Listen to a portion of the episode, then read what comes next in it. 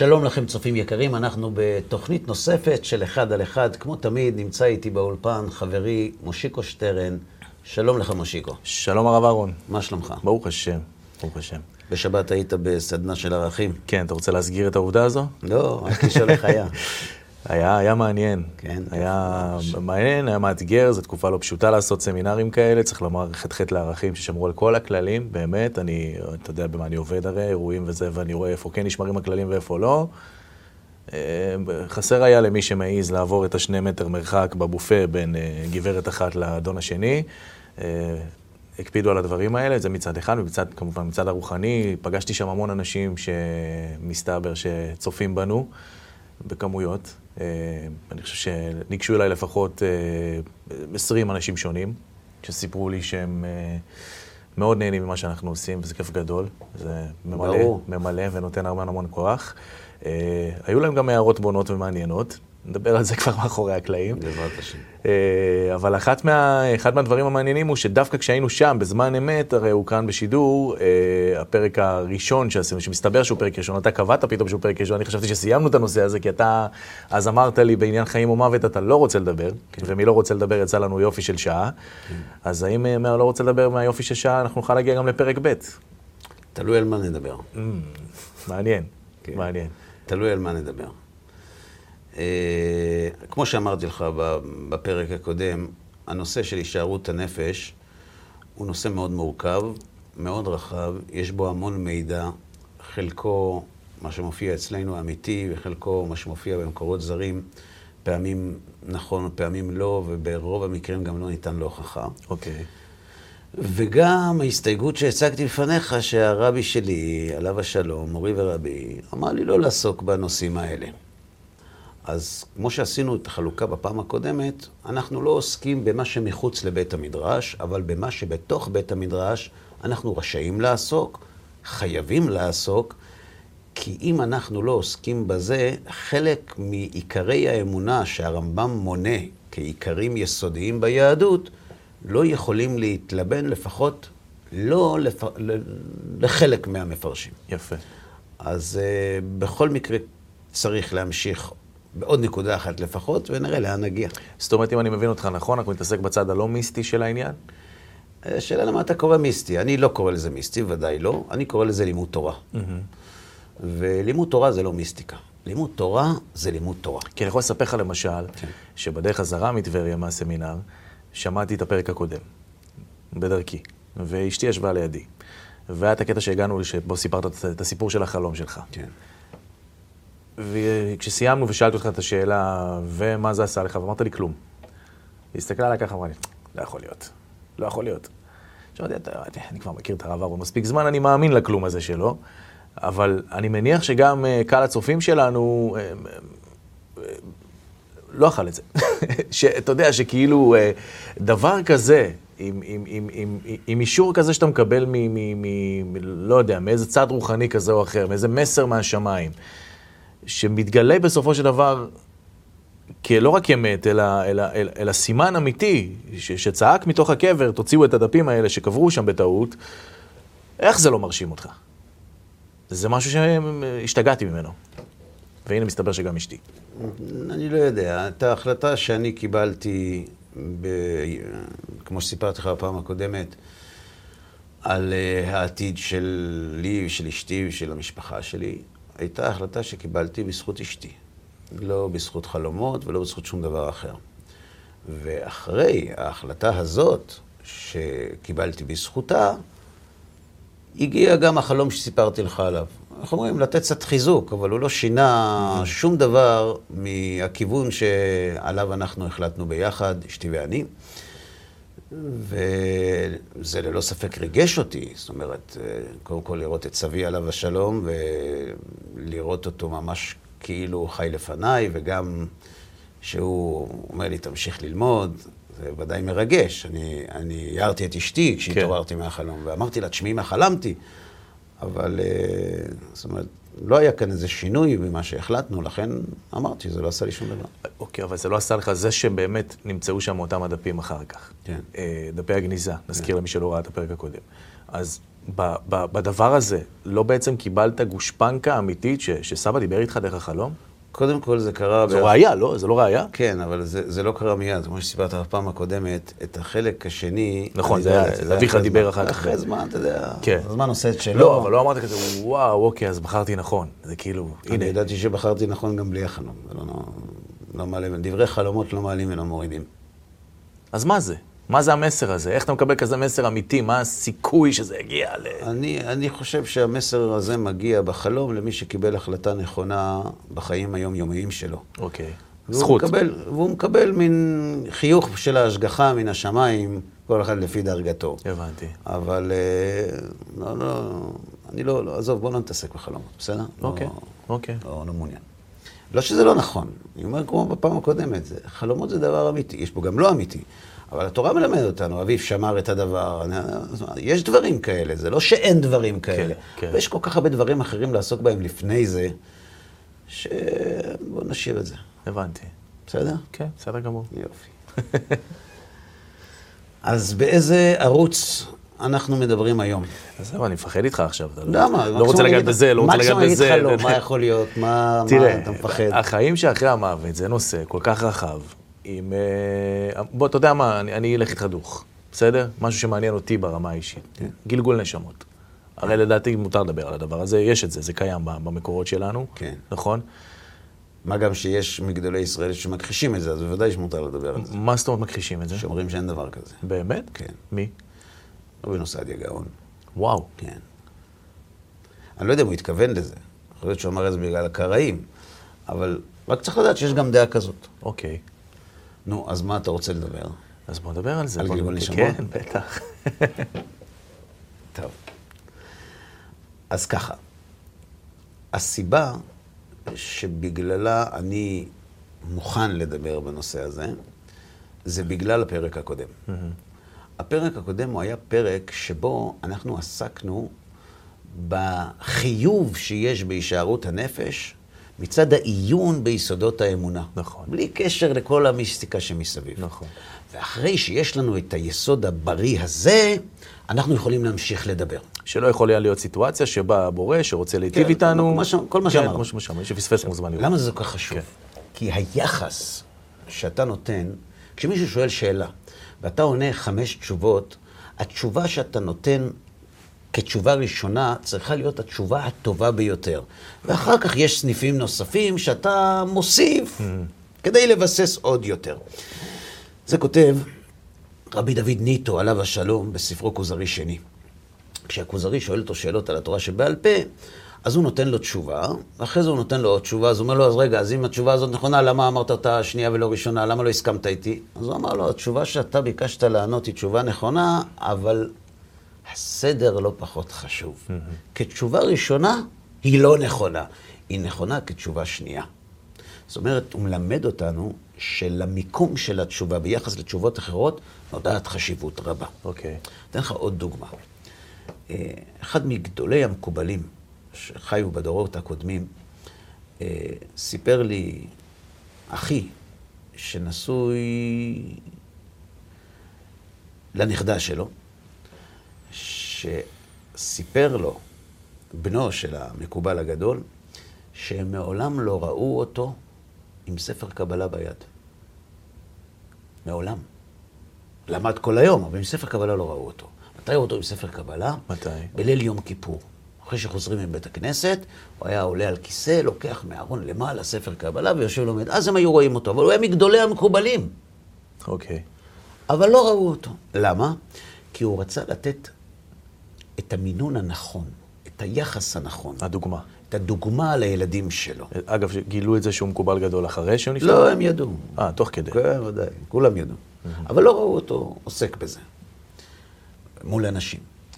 לכן, אחרי שאנחנו כבר הקדמנו את הפרק הקודם, ואם מישהו נשאר איתנו להאזין או לצפות, הוא כבר יבין שמה העיקר ומה הפחות. למרות שמה שאנחנו הולכים ללמוד היום, הוא יסוד חשוב מאוד. שלפי דעת חלק מהמפרשים אי אפשר להאמין כן. ביסוד השכר והעונש בלי להכיר את היסוד הזה. וזה מה שאתה אמרת, גלגול הנשמות. ושכאן אני הייתי מבקש לעשות איתך סיבוב קצר. טוב. אתה ואני מכירים את ספר איוב, נכון? מכירים את הספר הזה, איוב סבל, באו חברים, אמרו לו, כל אחד הסביר לו למה הוא סובל, נכון? Mm-hmm. מה, מה המטרה של כתיבת ספר איוב? למה ספר איוב נכנס לספרי הקודש שלנו? מה הוא בא ללמד? בטח יש פה איזה מוסר הסכל שאנחנו נצטרך לקחת אותו לחיינו, נכון. הסתם. אגב, זה הספר היחיד שעוסק רק בנושא אחד. נכון. וזה השכר והעונש. נכון. ההשגחה, אז שלום, אי ההשגחה וכו'. אז משה רבנו כותב את ספר איוב כדי ללמד את בני ישראל את סוד השכר והעונש. ואנחנו אמורים למצוא בספר הזה את ההסבר האולטימטיבי לצדיק ורע לו, רשע וטוב לו. עכשיו, כשאנחנו קוראים את הספר הזה, אנחנו רואים דברים מוזרים מאוד. קודם כל, אנחנו רואים צדיק שהוא נקי לגמרי, שהוא תם וישר וירא אלוהים ושר מרע, נכון? נכון. ואנחנו רואים שהוא סובל, ואנחנו רואים שהילדים שלו נפגעים, ואנחנו רואים שהוא שואל שאלות קשות, ואנחנו רואים שלושה חברים שבאים לדבר איתו. Mm-hmm. אליפז התימני, בלדד השוחי, צופר הנעמתי, וגם אליהו. ואליפז התימני, בלדד השוחי וצופר הנעמתי, לא מצליחים לשכנע את איוב שהסבל שלו צודק. הם לא מצליחים, הם מנסים בכל דרך. זה אומר אין מיטה בלוחת ואין איסורים בלא עוון, וזה אומר בשביל להרבות שכרו לעולם הבא. כל אחד נותן לו תשובה אחרת, והוא לא מקבל את זה וגם מסביר להם למה לא, ואין להם מה להשיב לו. או כמו שכותב במלבים, הוא מכה אותם שוק על ירך. האחרון שעונה לו זה אליהו. עכשיו, אחרי שאליהו עונה לו, אנחנו רואים שאיוב שותק. אנחנו יודעים ששתיקה כהודאה. נכון. אלא שאחרי שאיוב שותק, הוא לא אומר לו שהוא צודק, הוא רק שותק. ומיד אחר כך, ויען השם את איוב מן הסערה. כלומר, אחרי שאליהו נותן לאיוב תשובה שאין לו מה להשיב עליה, הקדוש ברוך הוא מופיע בחייו של איוב כדי לענות לו על השאלה שלו. אני שואל שאלה פשוטה. אם אליהו עונה תשובה טובה, אני מבין למה איוב שותק. ואם הוא לא עונה תשובה טובה שהקדוש ברוך הוא צריך לבוא ולתת את התשובה בעצמו, אז למה הוא שתק כשאליהו נתן את התשובה? נכון. קשה. על זה עונה הרמב"ן, עליו השלום. אתה יושב טוב? כן. טוב. אז אני רוצה להקריא לך. אתה פותח לי רמב"ן. כן, זה רמב"ן.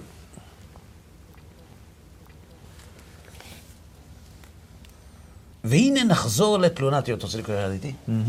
והנה נחזור לתלונת איוב ותוכחתו עם חבריו. בסדר? כן. זה מה שאני נותן לך כאן עכשיו, זה יעלום. בסדר? אוקיי. ודע. כי מאמר העניין הזה, פינה גדולה בתורה. זאת אומרת, פה יש יסוד גדול מאוד. וראו את העניין בתחילתו מבוכה רבה. נתייחד לנו בו ספר אחד כולו, והוא ספר איוב. בגלל המבוכה הגדולה שיש בנושא הזה, mm-hmm. כותב הרמב"ן שנתייחד ספר מיוחד. ויש מרבותינו שאמר כמו שרבנו כתבו.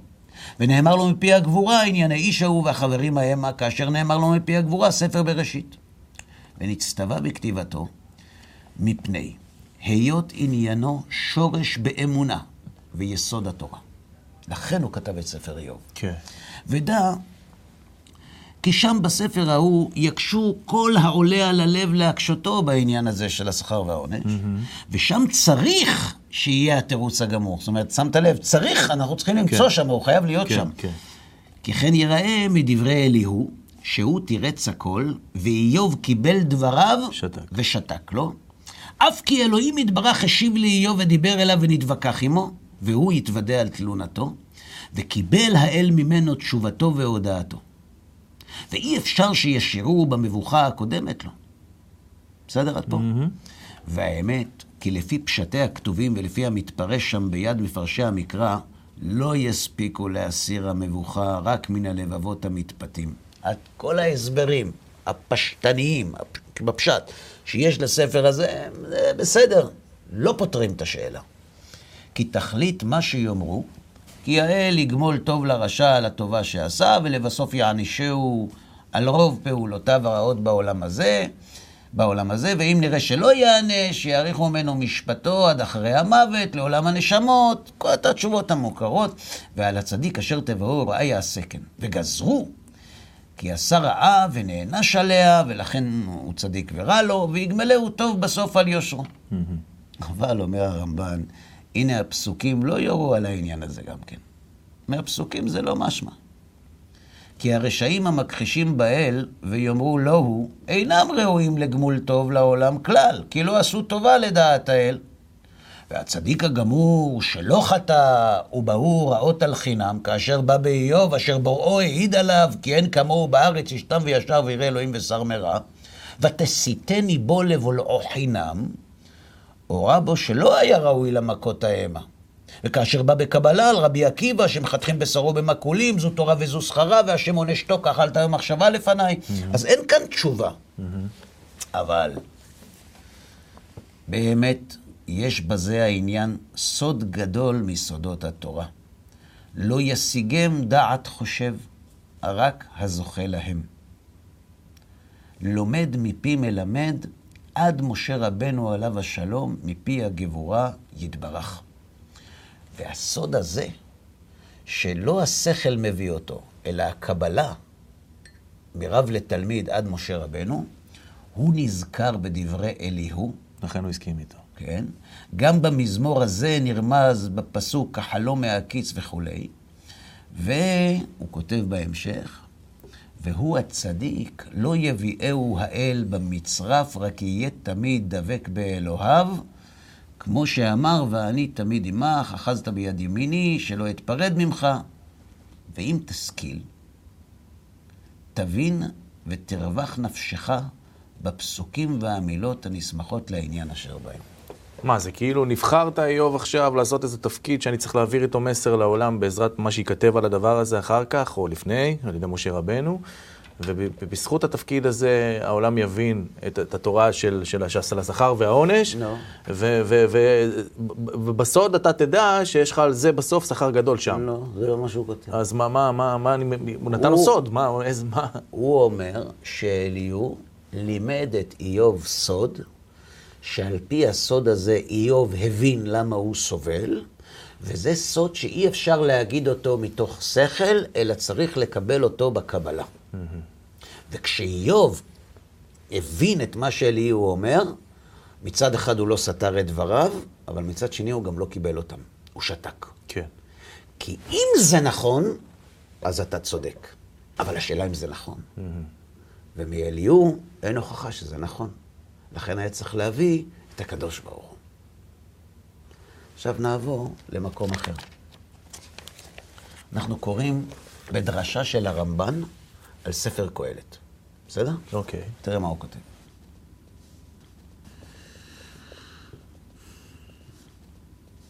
שאיוב לא חטא, ולא היה ראוי לקבל אותם איסורים, שהרי באו מעיד עליו ותסיתן לבו לא חינם, ומי יעליל אותו אחר העדות הזאת? ורבותינו גם כן מודים שאין התירוץ שלהם מספיק, ולא אמרו כן לתרץ הקושיות, אלא שזו המידה אמת, אבל יש צדיקים שמגיע להם רעות בלא עבירות כלל, כמו מה שאמרו ברבי עקיבא, כמו שראינו קודם, mm-hmm. שהיה דורש כל קוץ וקוץ וטילי טילים, ואמר משה, אדם כזה יש לך בעולמך ואתה נותן תורה על ידי, והקדוש ברוך הוא אומר לו, חזור לאחוריך. וכשהוא ראה שמחתכים בשרו במקולים, אמר לו זו תורה וזו שכרה, אמר לו שתוק, כך עלתה במחשבה לפניי. וזו, כך עלתה במחשבה לפניי, זו הפלגת סוד. Mm-hmm. זאת אומרת, כשהקדוש ברוך הוא אומר למשה, כך עלתה במחשבה לפניי, זה אומר לו, עזוב, אתה, יש פה סוד. מה זה הסוד הזה שהרמב"ן חוזר עליו כל הזמן? והנה הספר הזה של איוב, ייחדו משה רבנו על זה העניין. זאת אומרת, על אותו סוד. כל ספר איוב, תכליתו, הסוד הזה. וברור הוא אפילו כפשוטו, כי אליהו תירץ כל קושיותיו של איוב. ומעת ששמע איוב דבריו, לא ענהו כלל. והוא אמר לו, החרש ועל הפכה חוכמה. כי דברי אליהו חוכמה מקובלת מפי הנביאים, ודברי החברים סברות. בסדר? Mm-hmm. זאת אומרת, לכן בגלל הסוד הזה, אנחנו לא יודעים מה הוא, איוב שתק. אבל מה הוא אמר לו?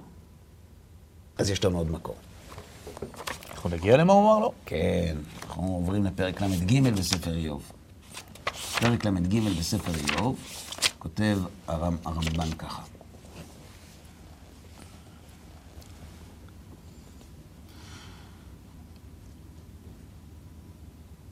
והנה הוא מתרץ קושיית צדיק ורע לו, וממנו יבוא תירוץ רשע וטוב לו, רק מפני שזה חסד הוא וכו'. והוא כותב ככה. והטענה בעצמה טענת אמת. Mm-hmm. והדברים מעוגנים. אחרי הסוד הזה. Mm-hmm. לא תישאר אחריהם קושייה בדעתו של אדם כלל. ועל כן החריש איוב ולא ענה אותו דבר. אוקיי. Okay. אבל אומר הרמב"ן, אתה רוצה לדעת הסוד משיקו? ואם תחפוץ להבין הסוד הנכבד, ליבך תשית לדעתי, וכליותיך תשתונן, ועלי חטא תתעונן, ויסור עלי פניך הענן, תחזנה עיניך המלך והכלה, ותצפה לגאולה, תראה אופרים תאומי צבייה, והגזרה והבינה. נכון הבנת? משהו. תראה מה כתוב כאן. הרי קנאתי כותב. מה זה הסוד הזה? הוא סוד העיבור. הוא סוד גלגול הנשמות. ועליו נבנה ספר איוב בסוד צדיק ורע לו, רשע וטוב לו. וכך כותב הלבוש. כי על זה הייתה תרעומתו של איוב וויכוחו עם חבריו, שהוא סובל סתם, mm-hmm. עד שהשיבו אליהו, אין כל אלה יפעל אל פעמיים שלוש עם גבר, שמסר לו זה הסוד, ויהיה צדיק ורע לו נשמת רשע, שיענש על עבירות הקדומים שבידו, ורשע וטוב לו ההפך. מה כתוב כאן? אתה יודע איפה הרמב"ן עוסק בסוד הגלגול? בסיפור של יהודה ותמר. אוקיי. Okay. תמר הייתה נשואה לעיר. כן. בנו הבכור של נכון. יהודה. והוא לא היה צדיק, אז הוא מת. ואז יהודה אומר לתמר ולעונן שייבם את אשת המת, mm-hmm. נכון? אבל וידע עונן כי לא, לא יהיה הזרע. שזה לא ייקרא על שמו, אלא על שם אחיו המת, אז הוא גם חטא. כן. נכון? אתה רוצה לגלות את הסוד? עלי חטא תתעונן. תסתכל על חטאו של עונן בתורה. ואז תחזנה עיניך המלך והכלה, יהודה, יהודה ותמר. ותמר. ותצפה לגאולה שממנה יצא דוד המלך, ותראה אופרים תאומי צבייה, פרץ וזרח שנולדו מתמר, והגזרה והבינה. כאן מושיקו, הרמב"ן מלמד אותנו שכל ספר איוב עוסק בסוד המצרף.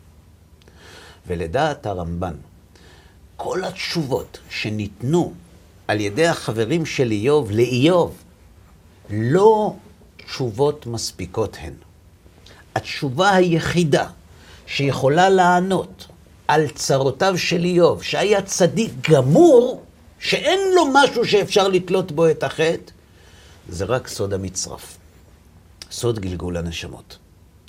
כלומר, הרמב"ן מלמד אותנו שסוד גלגול הנשמות עובר מרב לתלמיד עד משה רבנו שקיבל את זה מפי הגבורה, ולכן את ספר הגלגול, מי כותב? משה רבנו. Mm-hmm. למה? כי זה לא דבר שבא מן החוכמה. כשאליהו מדבר עם איוב, הוא אומר לו, תדע לך, יש גלגול נשמות, וזה לא כמו שאתה חושב, אז איוב שותק. הוא אומר לו, אם זה נכון, אני מבין. אבל מי אמר שזה נכון? והקדוש ברוך הוא בא לאיוב, ואמר לו שזה נכון. איפה היית ביוסדי ארץ? הגדים ידעת הבינה, ואז בסוף איוב אומר, נחמתי על אפר ואפר. הקדוש ברוך הוא לא ענה לאיוב תשובות לשאלות שלו. במקום לענות לו תשובות לשאלות שלו, הוא ירה בו חמישים שאלות בצרור. אז למה בסוף איוב אומר, אתה צודק ריבונו של עולם? הקדוש ברוך הוא שואל את איוב חמישים שאלות כדי להסביר לו שבלי התשובה של יונתן הוא לא יוכל להבין לעולם את הבריאה שהקדוש ברוך הוא ברא. ואחרי שאיוב מקבל חתימה על דברי אליהו מאת השם בנבואה, הספר הזה הוא ספר גלגול הנשמות. ובעצם מסביר רבי חיים ויטל שהקדוש ברוך הוא לימד את איוב שהוא גלגול של תרח. ולכן הוא סובל. זה רבי חיים ויטל מגלה? תלמידו של אריה הקדוש. את סוד הגלגול אנחנו לומדים. עכשיו... למי הוא מגולגל? למי הוא מגולגל? מגיע מרחו, עליו השלום, ומלמד. תרח חזר בתשובה. חזר בתשובה? בסוף ימיו. וואלה. אבל תרח, לאורך כל חייו, צמצם את כבוד השם בעולם. נכון. הוא מכר לאנשים אידיאלים, ואמר להם רק אל תסתכלו למעלה. וכיוון שנשמתו זקוקה לתיקון, כי הוא עשה תשובה, מצד שני הוא צריך לתקן את מה שהוא עשה, הוא ירד חזרה לעולם הזה. וכאן קרה את ההפך. שם כולם שאלו אותו איפה הקדוש ברוך הוא, והוא הצביע להם על הפסל. עכשיו כולם שואלים אותו איפה הקדוש ברוך הוא, ואומר, אני לא יודע להסביר מה קורה, אבל הוא קיים. כלומר, אפילו איוב, שלפשיטת הרמב"ם, כפר בהשגחה הפרטית, במציאות השם הוא האמין. זאת אומרת, הוא כפר בהשגחה הפרטית כדי להוציא כביכול את הקדוש ברוך הוא צודק. Mm-hmm. ולכן הוא תיקן. מדהים. לעומת זאת אשתו לא תיקנה. אשתו של איוב. Mm-hmm. אמא של אברהם אבינו. אמתלי בת קרנבו. כשאברהם אבינו התווכח עם נמרוד. אז נמרוד אמר לו, תראה, אם אתה מאמין שהקדוש ברוך הוא שלך הוא יותר חזק מהכל, אז בוא נדליק אש ותיכנס בפנים ונראה כאילו מה המצב, אם אתה צודק מצוין ואם לא גם מצוין. אז הוא אומר לו, אין בעיה. ואז שהדליקו את הכבשן, אמא של אברהם קוראת לו, אמרת לו, בוא שנייה ילד, תגיד לי מה אתה עושה? מה אתה עושה? עד שאתה הצלחת להוציא משהו חדש מתחת היד שלך, לא מה שאבא שלך מוכר, פתחת... אמונה חדשה. מה אתה הולך לקפוץ לאש? מי יזכור אותך? מי יזכור אותך? סע לך ללוס אנג'לס, תפתח מכון לחקר הקבלה, תעשה מיליונים, אתה הרי רוצה להפיץ את האמונה, מה אתה קופץ לאש? רצתה למנוע ממנו את זה. כן. לכן היא הייתה צריכה לשוב עם איוב, תרח, כדי לחזק את אמונתו. נגד האנשים שעמדו סביבו. והיא לא עשתה את זה. לא, היא אמרה לו, ברך אלוהים ומות. וואה. היא אמרה לו, אני מכירה אותך. אתה צדיק. עכשיו תסכים משיקו שטרן שאמר, בעלה שהוא צדיק. כנראה שהוא צדיק. צדיק. אתה צדיק. ואם אתה סובל, אז בלשון סגי נאור, ברך אלוהים, חס ושלום, ומות. הוא אמר לה, לא. את הטוב נקבל ואת הרע לא נקבל. כשהיה טוב האמנת, אה? עכשיו פתאום כשרע, אז כבר אין. הקדוש ברוך הוא שהיה, אז איפה הוא היום? באותו מקום. אז אנחנו לא מבינים אותו. אז למה את אומרת ברך אלוהים ומות? ובכל זאת לא חטא איוב. ולא נתן תפלה לשפתיו, אבל אשתו. כן? ועל זה כותב רבנו מנחם עזריה מפנו. עברו הרבה שנים, והייתה אישה אחת, קראו לה חנה. כן. היו לה שבעה ילדים. והשלטון היווני היה, והשליט היווני הורה להם משתחוות לפסל, הסיפור מפורסם, ממוכר, והיא התעקשה שלו. אפילו בילד האחרון, כשהוא רק אמר, תתכופף להרים את הטבעת שיראו בטלוויזיה, שתכופפת. הוא לא הסכים. והיא קוראת לילד שלה ואומרת לו, לא. אז הוא אמר, טוב, אז תהרגו גם אותו. מול העיניים שלה. ואז לפני שהורגים אותו, כתוב, היא ביקשה אותו. עכשיו, הוא חשב שהיא מתחרטת. אבל היא אמרה לו ככה, בני, זה הנוסח. כשאתם עולים למעלה, לכו אצל אברהם אביכם. ואמרו לו, אתה... עקדת בן אחד, אני הקרבתי שבעה בנים. אפי עלתה לגג, נפלה ומתה. תגיד לי, מה זה לכו אצל אברהם אביכם? למה אברהם הוא אבא שלהם? כאן אנחנו חוזרים למסכת ברכות. במסכת ברכות, משה רבנו, שכתב את ספר איוב, ביקש מהקדוש ברוך הוא שיסביר לו למה צדיק גמור רע לו, ולמה רשע טוב לו. אז מה עונה הגמרא שמה? אמר לו הקדוש ברוך הוא, צדיק וטוב לו, צדיק בן צדיק, צדיק ורע לו, צדיק בן רשע. רשע וטוב לו, רשע בן צדיק, רשע ורע לו, רשע בן רשע. אמר לו, משה רבנו, אני לא מבין, איזה מין תשובה זאת? כתוב בתורה שלך. לא יומתו אבות על בנים, איש בחטאו יומת. מה עונה אחרי זה הגמרא? אמר לו, וחנותי את אשר אחון אף על פי שאינו הגון. וחנותי את אשר הרחם אף על פי שאינו הגון. למה? אומר האלשיך הקדוש, צדיק בן רשע, בן זה מלשון בניין. Mm-hmm. מי שהיה רשע ושב לכאן, הוא בן רשע. של זה שבגללו הוא הגיע לכאן. Mm-hmm. אז הוא צדיק, אבל הוא בן, הוא נבנה בעקבות הרשע. בן רוחני. כן. לכו אצל אברהם אביכם. אתם כאן, בעולם הזה, בגלל מישהו אחד. אברהם. אם הוא לא היה קיים, לא הייתם פה. Mm-hmm. אתם פה בגללו. אז תלכו אליו ותגידו לו, שהוא רק עקד בן אחד, ואני הקרבתי שבעה בנים, כותב הארי הקדוש, אפי עלתה לגג, אומר הארי הקדוש, עלתה לגג זה, הגיעה אל תכליתה, לשלמותה. סיימה תיקון. סיימה את תפקידה, ומתה. אומר הרמב"ן, אם אתה רוצה להבין איך העולם מתנהל, אם החלק הזה חסר לך, אם סוד המצרף לא נמצא בתוך הארגז כלים שלך, אין לך באמת הדרך המושלמת או השלמה להבין את סוד השכר והעונש בעולם הזה. וזה סוד גלגול הנשמות שאנחנו לוקחים איתנו בארון הספרים היהודי ממשה רבנו ועד היום. וואו. עכשיו, למה אני מדבר איתך בנושא הזה? כי גלגול הנשמות. מה הוא בעצם אומר? הוא אומר שהיה בן אדם שעשה מעשים ומת. והוא חוזר לכאן. איך הוא חוזר לכאן? הוא מת. נשמתו חוזרת. נשמתו. איך נשמתו חוזרת? מתעברת במישהו אחר. כן, אבל הרי אדם מת. מה? אין שם. מהסוד הזה שמשה רבנו כותב לנו בספר איוב, אתה יודע שיש שם. נכון. כי אם יש נשמה שצריכה לחזור, אז יש שם. נכון. ולא רק שיש שם, יש התנהלות גם. אלא שהשם הזה משפיע באופן משמעותי ביותר, יסודי ביותר. הרמב"ן חוזר על זה הרבה פעמים. כדי להבין את סוד הנהגת השם בעולם הזה. לכן, אנחנו לא עסקנו...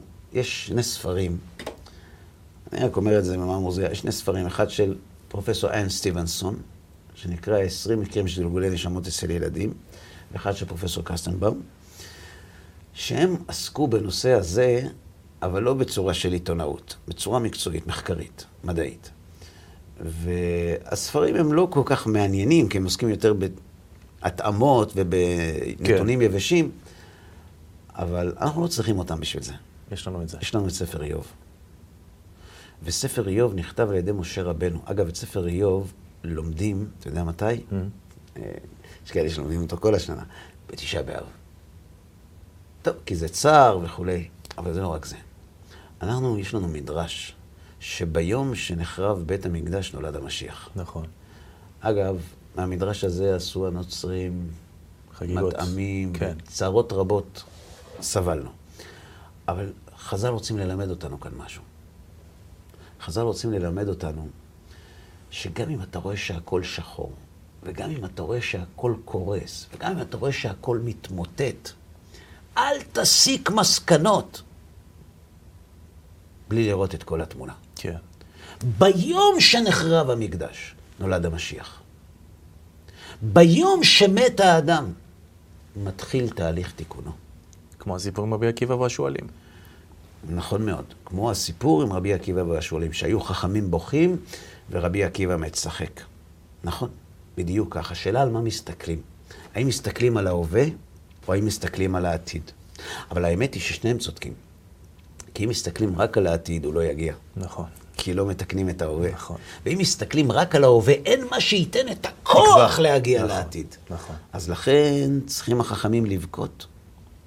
אבל גם בגלל זה צריך שיהיה את רבי עקיבא מצחק. אגב, רבי עקיבא הוא הדמות לצחוק כשרואים את בית קודשי הקודש. ששמת הלב פה ברמב"ן בשלושת המקומות, גם בפרק למד ג' בספר איוב, גם בהקדמה לספר איוב וגם בדרשה לספר קהלת. הרמב"ן מביא את רבי עקיבא כדוגמה, כדוגמה לסוד המצרף. כי רבי, רבי עקיבא הוא דוגמה מרתקת. נכון. אז אולי בעזרת השם נעסוק בסוגיה זו של רבי עקיבא, אולי בתוכנית הבאה, אולי בהזדמנות נוספת. כן.